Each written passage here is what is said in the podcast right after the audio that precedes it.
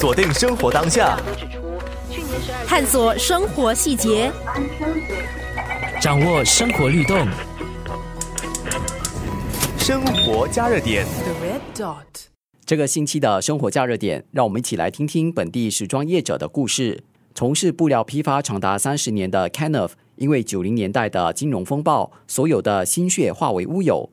坚信哪里跌倒就该从哪里爬起来的信念，他成功度过了事业第一个低潮。但随着采购形态的转变，Kenneth 的批发生意再次出现了危机。生活加热点。自从那个网络开始的时候，网络越来越厉害，说嘛，上网买衣服的时候，越来越竞争，变成他们的力度越来越少，所以变成客户，我的客户开始就呃在中国生产了，不跟我买布料，在中国下订单生产成品，直接从中国进口。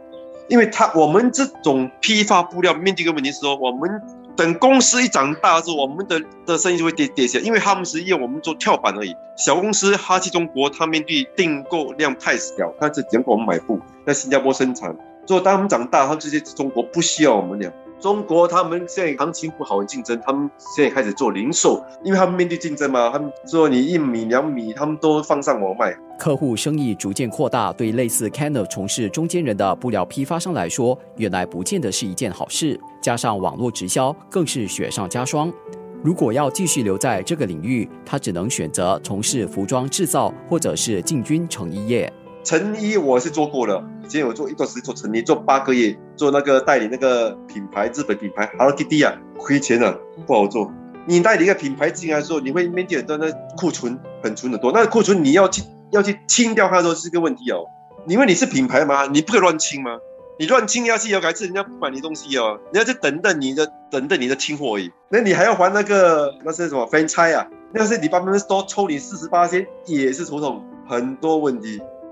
本地设计师的那些呃设计师，他在新加坡生产的成本很高，因为他们是小公司，他们没办法有那个量，所以生产成本很高，所以他们卖衣服全部你看，就是他们的衣服全部是算百的，两三一百多，两百三百，所以你这么高这么高的那个那个成本，你卖的价钱那么高，所以很少人去会去买这衣服。我只要买一百多两百块，我会买 Zara 更好，Zara 几十块买到了，不用一百啊。虽然如此，但在服装业有超过三十年经验的 Kenneth 认为，要在本地服装零售业立足也不是不可能的事。创立自己的品牌就是其中一个方法。因为有些人不喜欢太多人有的衣服啊，所以主演做量身定做，做品牌也可以啊。你用的布料跟你的款式，你自己要要定位哦。说你什么年龄的定位啊？啊，那你的衣服是什么样的衣服啊？要有一个定位哦，你比较好做。连第三，价格不要太高，中价。设计师的东西就很难卖哦，你要做市场要需要东西，只是把它改变一下啊。你要定位一个定位啊，在网购跟那个门市店一起做都云湾，你要一一段时间啊，一段时间，maybe 你要投资要一两年的时间哦，你才要看到成绩哦。你要要要坚持哦。新加坡现在一个品牌做很好啊，，Le 摩尼多。它是网上公司，现在开门市店了。生活加热点，门市一定要开的，一定要开门市的，一间好了。